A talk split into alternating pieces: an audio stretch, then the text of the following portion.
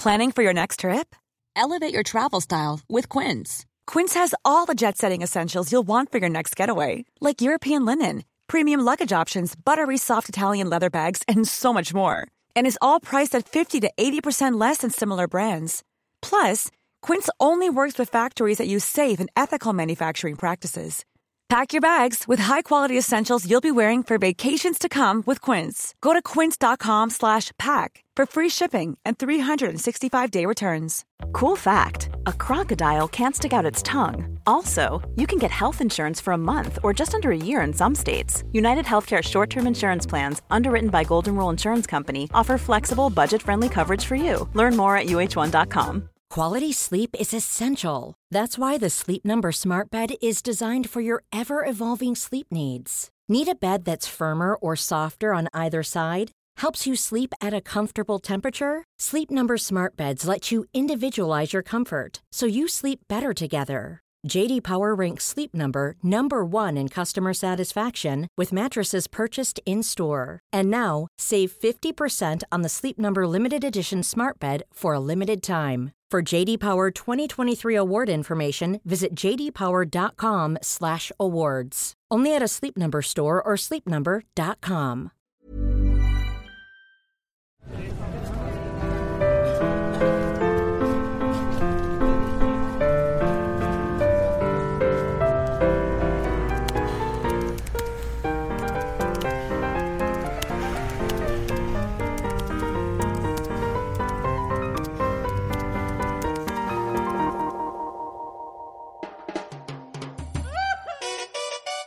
Camino a la puerta de la oficina de tu jefe desde la construcción se te hace eterno.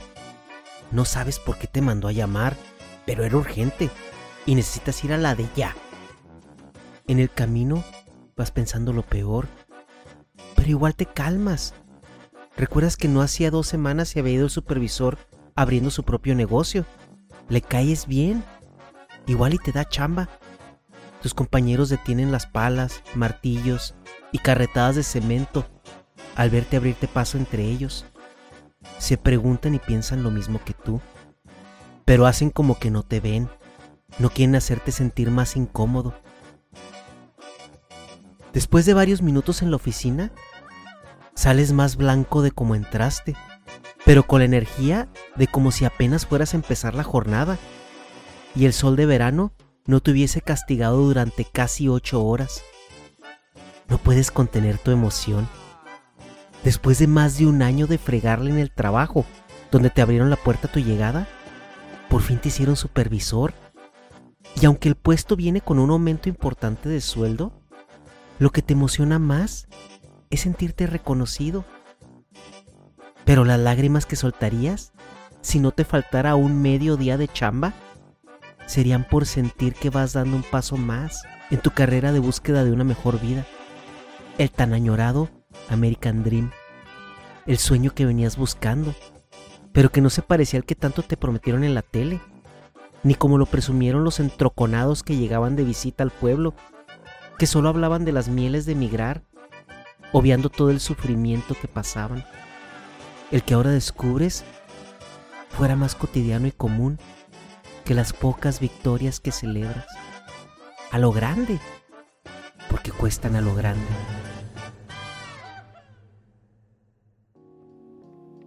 Se acaba el turno, el último viernes que levantarás esos grandes sacos de cemento y andarás jugándole al hombre araña en los techos arriesgando el pellejo. En tu rancho te decían güerito, no por muletilla social, sino por la herencia que algún blanco ojo verde que se coló a la mezcla en la época de tus bisabuelos, que tu mamá en su infinito amor llamaba suerte, te había tocado heredar. Los meses en la construcción y los incontables días en los techos se habían encargado de que el apodo fuera más anecdótico que calificativo. Solo quedaban los ojos verdes, que solo tú veías al regreso, en el espejo del baño siempre estaban tapados con unos lentes de sol para hacer más llevaderas las jornadas. Eso por fin ya no sería. Ahora andarías de obra en obra, verificando que las cosas se hicieran bien, ayudando a los maestros, coordinando labores más como de oficina Habría días que los pasarías en la calle, pero en una camioneta de la empresa, con aire acondicionado. Y los demás días estarás en la oficina, revisando compras, planos y materiales que había que procurar para los trabajos. Tuviste suerte y te sientes muy agradecido de que el patrón te haya tomado en cuenta. Casi nunca lo hacen. Siempre es un güero nuevo el que llega a suplir el puesto cuando el supervisor en turno decide por lo general abrir su negocio propio, llevándose a dos o tres de los mejores trabajadores en el proceso. Tal vez por eso te ofreció a ti el puesto. El año y medio que tenías ahí te hacían de los más veteranos. Ya te sabías el teje y maneje y además siempre fuiste muy avispado. Ya mostrabas atisbos de liderazgo y que te rodaba la piedra un poquito más rápido que al resto. Tal vez por eso, y por el temor a perder otro buen trabajador, lo hizo tomar el salto de fe contigo.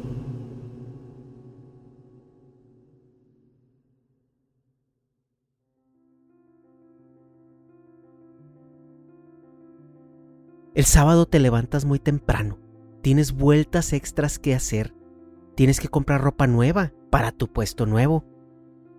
Los pantalones ruidos y llenos de escombro que no se quita por más que los laves, ya están en una bolsa de basura, junto con las playeras y camisas carcomidas por el sol, con manchas de cuanto químico y pintura se usan para tratar la madera de las casas gringas.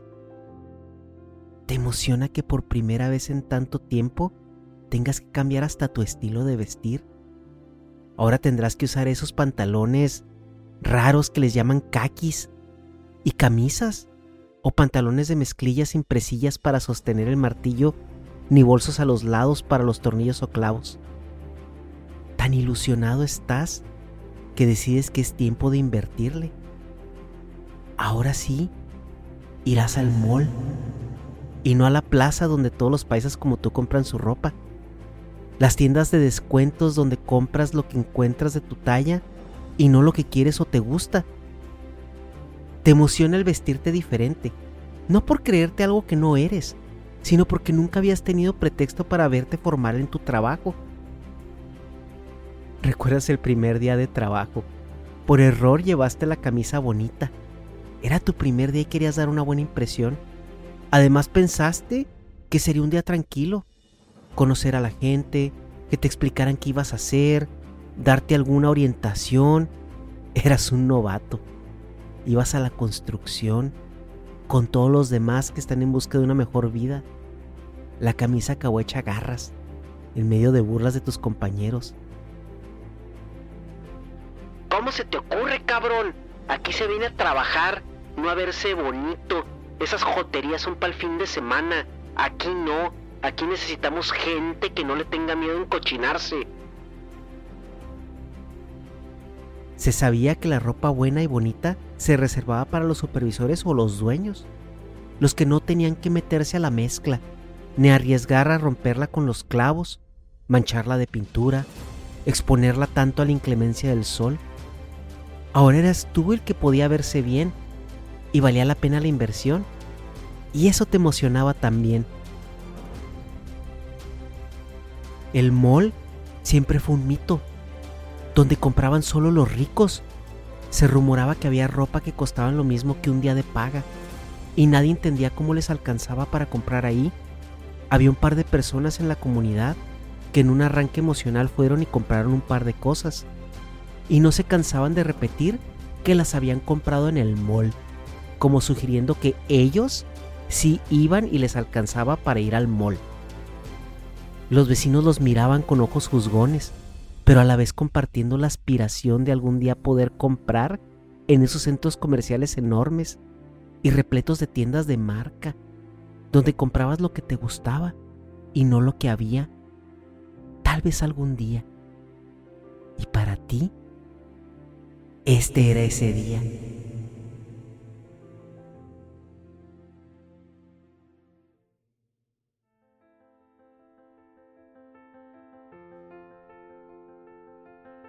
Te alistas con tu mejor ropa. Tienes que ir presentable a esa tienda llena de gente fina, de güeros de verdad. vas a las grandes ligas y no quieres ser discriminado, o seguido por el de seguridad, como cuando entrabas en las tiendas departamentales cuando de repente iban a la ciudad cerca del pueblo. Cuando cruzas la puerta de entrada, sientes el aire acondicionado pegándote en la cara. El olor perfumado te hizo sentir haber entrado a una dimensión que no conocías. Había tantas tiendas, comida y cosas que habías visto por ahí pero que no sabías de dónde salían. Desde que llegaste, tus amigos y familiares que te recibieron te dieron instrucciones de a dónde ir y dónde no. Tenían mapeadas las áreas seguras, donde saben que nada pasaba. Salir de ese círculo imaginario de seguridad representaba el inicio de los mitos. Otro día José se metió un negocio lejos de la plaza y dos días después lo agarró la migra. Chuy quiso ir a conocer una muchacha de la ciudad cerca y nomás se metió al freeway y lo pararon y le quitaron el carro. Ay, Bertita, fue...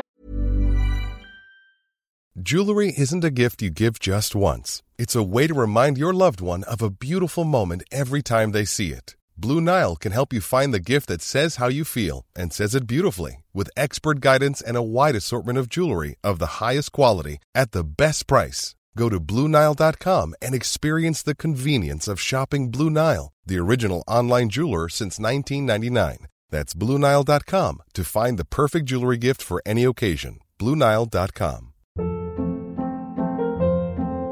Hold up. What was that? Boring. No flavor. That was as bad as those leftovers you ate all week. Kiki Palmer here, and it's time to say hello to something fresh and guilt-free. Hello Fresh. Jazz up dinner with pecan-crusted chicken or garlic butter shrimp scampi. Now that's music to my mouth. Hello Fresh. Let's get this dinner party started. Discover all the delicious possibilities at hellofresh.com.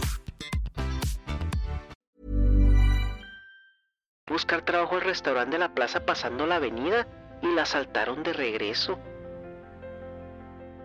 Mito solamente, aderezados de cábula.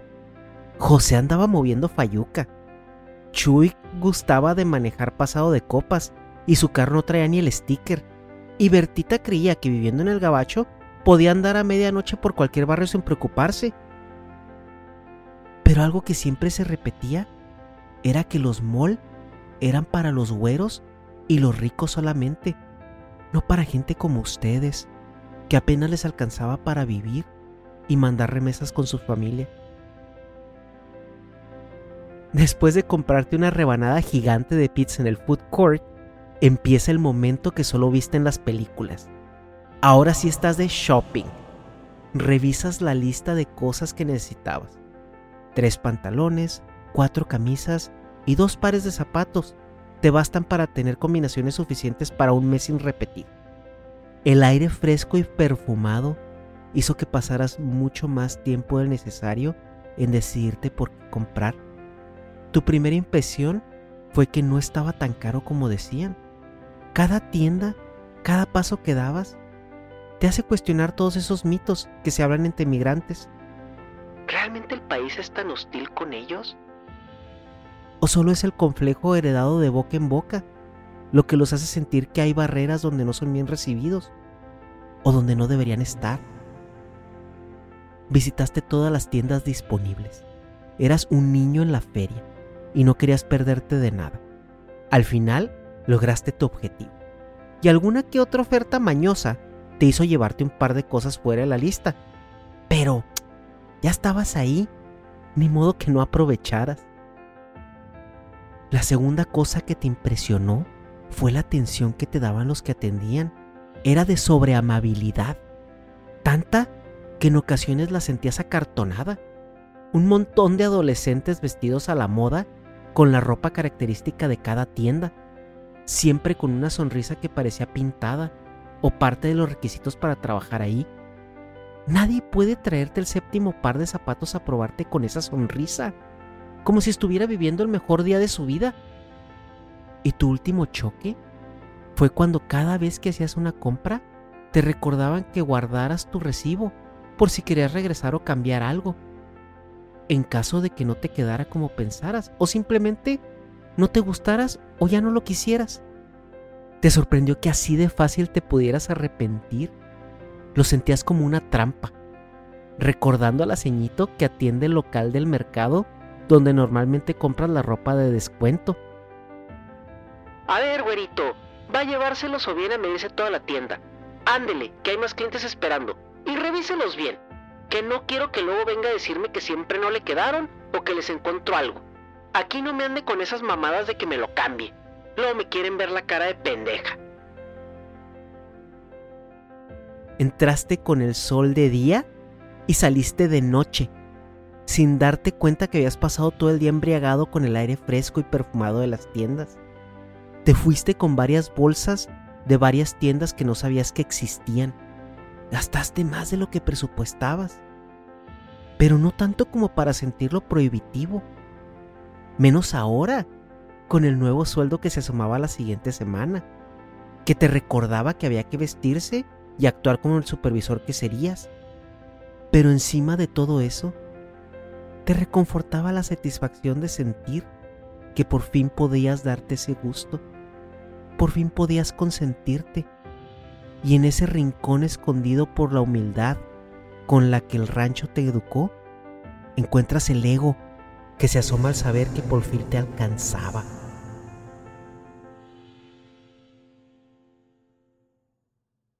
Regresas a la casa a acomodar tus compras y de paso a medirte los conjuntos que te probaste a pedazos en distintas tiendas. Todo te quedaba perfecto. El año y medio de chinga en la construcción evitó que subieras de peso, aunque la mayor parte de tu dieta era comida basura, barata, pero basura al fin.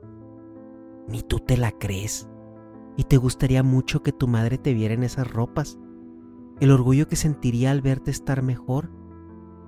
Y en medio del suspiro, la alfombra bajo tus pies te recordó por un segundo la tierra que pisabas descalzo en el rancho, después de que la regaran para que los niños jugaran en ella, cuando para desayunar había solo tortilla frita, y las ropas que estrenabas, que eran las que dejaban tus hermanos mayores, los que a su vez las conseguían de los otros niños del rancho, cuando crecían y les dejaban de quedar, o del familiar que tenían en el gabacho que llegaba con nuevas cosas para reemplazarlo de la visita anterior. Siempre que una troca entraba por el pueblo, sabían que si te acercabas lo suficiente, podrías comer de las migajas que cayeran alrededor. Ropa usada, pero gringa. Dulces que los afortunados niños que recibían las visitas compartían después de darse el lujo de escoger cuáles querían comer. Siempre soñaste con ser tú al que le traían una camiseta sin deslavar o unos tenis de su talla nuevos, oliendo a plástico y piel sintética. Siempre soñaste ser tú el que escogiera primero de la bolsa de dulces y compartir las obras. Siempre quisiste que tu madre fuera la que invitara a las vecinas a la casa para compartirles el café que salía mágicamente de la cafetera. Pasaban un par de semanas hasta que los filtros que venían con el aparato se terminaban o terminara fundiéndose por la baja calidad de electricidad que llegaba al rancho en ese entonces soñabas con ser el que llegaba en una troca nueva, llena de cosas que aliviaban la carencia de sus familias con cada regalo. No era nada especial, cosas básicas, ropa, zapatos, algún que otro lujito de las tiendas de dólar, pero que en tu pueblo no se veían. Recordabas a tu madre entrando por la puerta emocionada por la ropa que doña Queta le regalaba para ustedes cada vez que Rogelio, su hijo el mayor, iba de visita a renovarles el closet a los hermanos que aún quedaban. Y la ocasión cuando tocó una playera nueva, porque Rogelio se equivocó con las tallas y una sobró. No le quedaba a sus hermanos y tampoco a los tuyos que eran un poco más grandes. Impoluta, con los colores vivos, sin manchas de tiempo. La tela se sentía diferente más dura, con olor a tienda, nueva. La usaste para todos los eventos que considerabas importante de niño en el rancho, que apareces con ella en casi todas las fotos de los cumpleaños de tus amigos, idas a la ciudad, días del niño en la primaria, hasta que diste el estirón y ya no te quedó más. Para entonces ya estaba igual de usada que todas, pero seguías llamándole la nueva. Y duró con ese apodo hasta que en una cascarita de foot sobre la tierra mojada, a tu hermano menor lo jalaron de ella para evitar que se colara con el balón por el centro de la calle. ¡Me rompiste la nueva! ¡Hijo de la chingada! Gritó tu hermano que se fue a los golpes con el niño, mientras los hermanos mayores los separaban. La nueva. Ríes acordándote que para ese entonces ya tenía hoyos y remiendos. El estampado ya era una transparencia, desgastado por meses y meses de lavada sobre el fregadero de piedra y azotada por el sol que la secaba en el tendedero. ¿Qué pensaría tu madre de ti ahora? Que te ven camisas y pantalones nuevos, que compraste donde los güeros compran su ropa parado en un cuarto con alfombra en el piso, en lugar del piso de concreto cepillado que el gobierno les había dado un esfuerzo para que ya no les diera tanta diarrea. ¿Qué pensaría tu hermano? ¿Que se emocionó cuando supo que la nueva le tocaba por fin a él? ¿Estaría emocionado de saber que un día le tocaría eso que traes ahora puesto? ¿Aún con las etiquetas colgando? ¿Qué cara pondrán cuando por fin puedas ir a visitarlos y seas tú el que llegue en troca, repartiéndoles un poco de lo que te ha costado tanto lograr en el gabacho. Ese fin de semana cambiaría tu perspectiva de lo que querías poder lograr una vez llegaras a ese American Dream. Y los siguientes meses te das cuenta que el puesto de supervisor te exige que al menos sepas leer inglés. Hay cotizaciones, precios y presupuestos a revisar con clientes que a veces son los mismos güeros de los suburbios, con casas de cinco recámaras y alberca, donde solo viven con la esposa y dos hijos. Al descubrir esa vida que parece estar accesible para todos, como dicen en el gringo, decides que es tiempo de llevar las cosas al siguiente nivel. Y con una motivación que jamás tuviste en la escuela de tu pueblo, piensas que sería buen tiempo de terminar la preparatoria y aprender inglés. Aún te sientes joven y el no tener que sufrir las inclemencias del trabajo físico te ayuda a terminar con energía después del trabajo. Ahora empieza tu viaje de superación personal.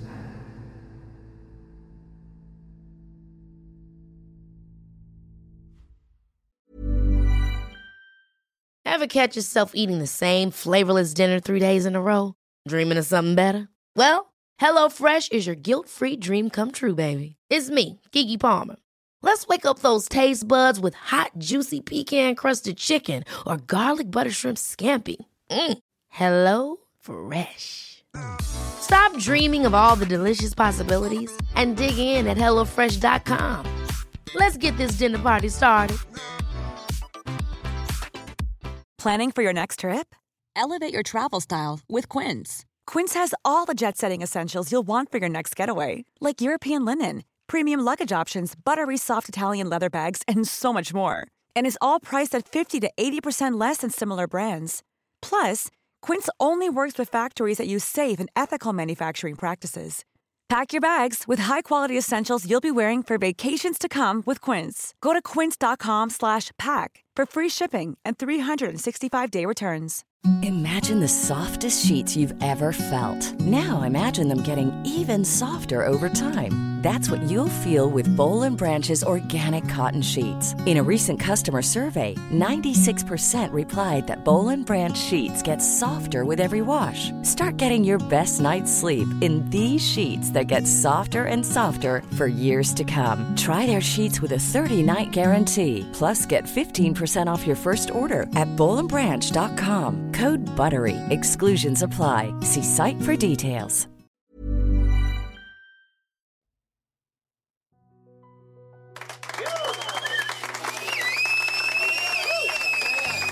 Nunca imaginaste recibir tantos aplausos. Un año ha pasado desde que te hicieron gerente de obra en el mismo negocio donde empezaste. Qué lejos se ve aquí el fin de semana donde conociste el mall por primera vez, cuando te hicieron supervisor. Te gustaría tener tu negocio a estas alturas y sabes que podrías manejarlo. Tu jefe realmente ya no hace mucho más que encargarse de la papelería y finanzas. Te ha ayudado mucho porque tú le has ayudado a crecer mucho. Pero el andar con un hombre prestado solo te ayuda a llegar a cierto punto. Hay un límite no escrito, pero muy real para los que aún no están empapelados. Ya manejas una troca que es tuya, aunque por cuestiones legales está a nombre del negocio. Y coordinas todos los trabajos que estén dentro de tu zona asignada. Todo justo antes de los puntos de control de migración que la delimitan. Es un negocio pequeño, así que solo hay un par de cosas que salen de esa frontera imaginaria, a las cuales el dueño es el que tiene que apersonarse, aunque seas tú el que coordina todo sobre el escritorio. Abres el chorro de agua en el lavabo de la oficina. Tienes que quitarte el pastel de la cara que los trabajadores te embarraron en forma de broma, entre jugando y aprovechando la oportunidad para tener una venganza a la carrilla que les das todos los días. A pesar de que te consideras un buen jefe, eres considerado, flexible y te prometiste no olvidar el morrito que llegó todo lampareado de un rancho a aprender a usar no solamente las herramientas que conocía, sino a generar maestría en armatostes eléctricos y de gasolina que parecen encargarse de la mayoría del trabajo, como si de magia se tratara. Reflexionas de lo frenética que ha sido tu vida estos últimos años y te sientes satisfecho de lo que has logrado. Terminaste la prepa y le hubieras seguido en el Community College de no haber sido porque la pared de los papeles te cerró la puerta en la cara. El inglés lo dominas, al menos lo suficiente para moverte sin problemas. Aún cargas un acento que nunca podrás quitarte, pero el haberlo aprendido desde cero te ayudó a modularlo lo más posible. Tampoco es como que hablaras español como todo un catedrático. El pedazo de secundaria que alcanzaste a terminar en el rancho apenas te servía para poder leer de corrido las revistas y el periódico. Levantas la mirada para encontrar tu reflejo en el espejo mientras te secas la cara. El apodo de güero había dejado de ser anecdótico para regresar a ser calificativo. Ahí viene el güero. Pónganse al tiro. Habla con el güero. Ese güey sí te entiende. Si viene tu carnal, a huevo. Dile al güero que lo acople. Aquí siempre trabajo con ese güey. A veces te preguntas qué tanto eso te ha ayudado a mitigar la paranoia del migrante cuando sales de la zona que se considera como segura, donde la migra no se mete, no porque no sepan que no haya gente indocumentada, sino porque no son tan estúpidos como para ignorar que el migrante, en esas condiciones, sostiene el sistema que tanta hueva les da sostener a los locales.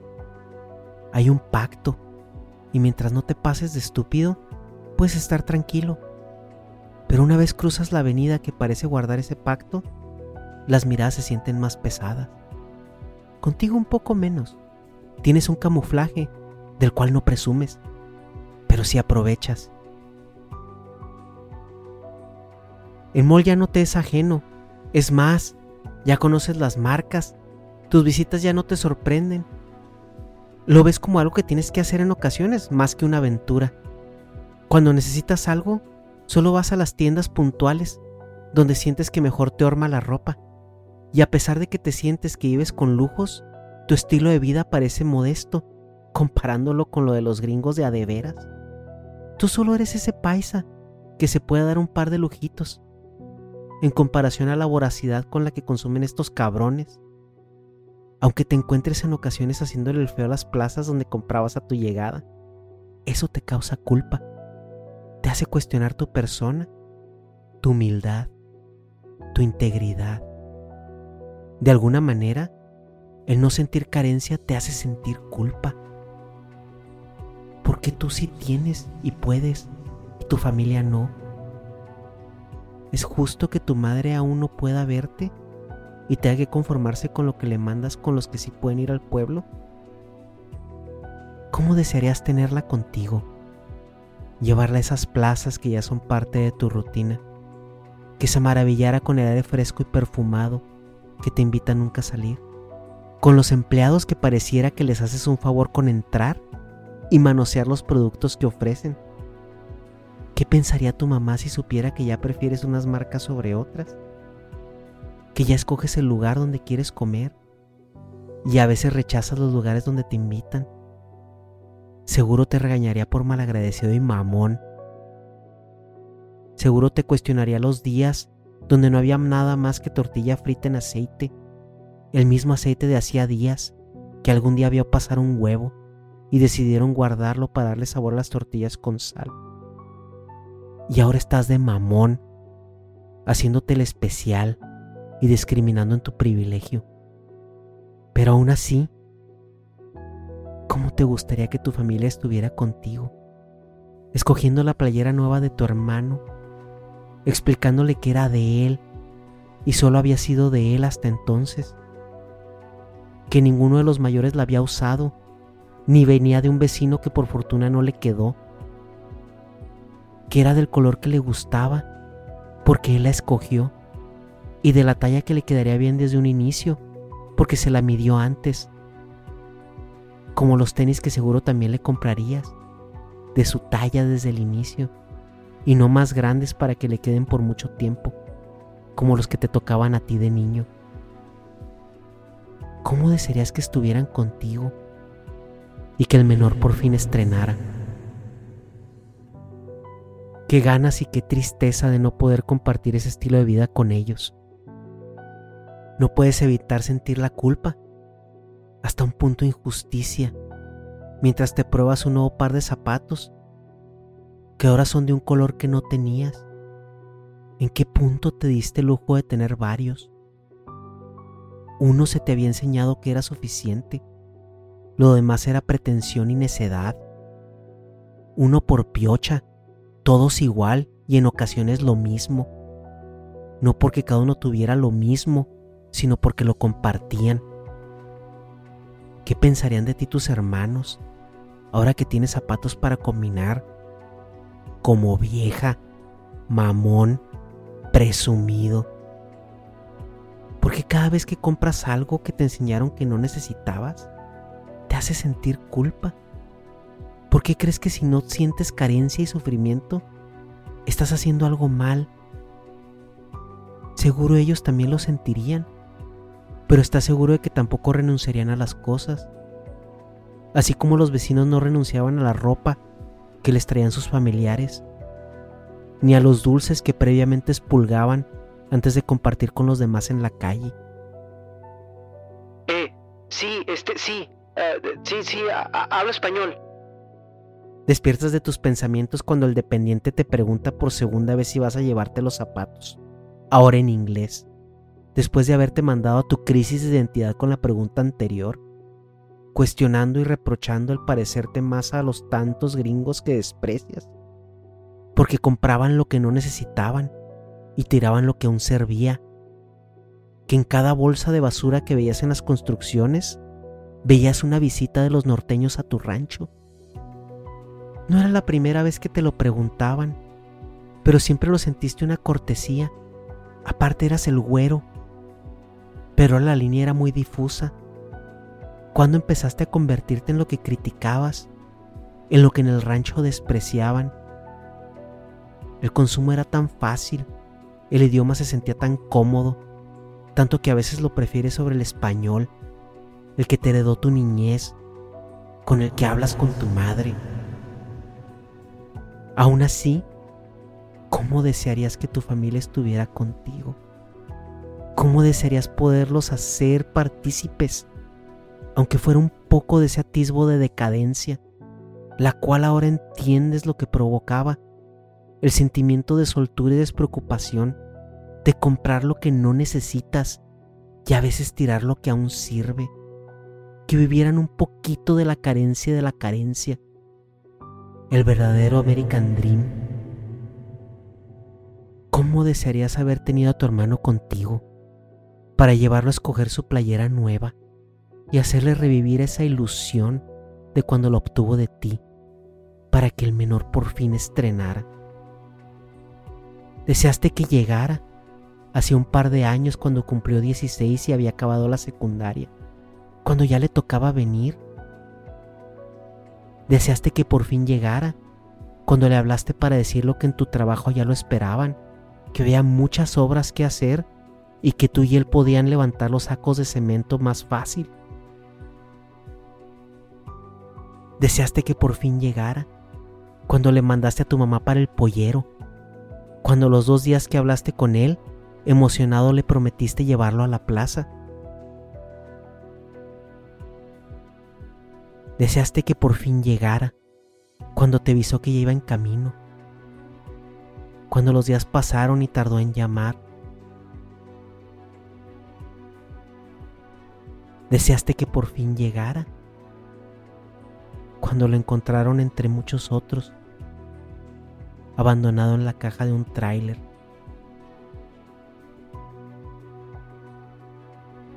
Deseaste que hubiera llegado cuando le mandaste a tu mamá para los gastos, pidiéndole que le encargara ropa en la ciudad para que el menor por fin estrenara.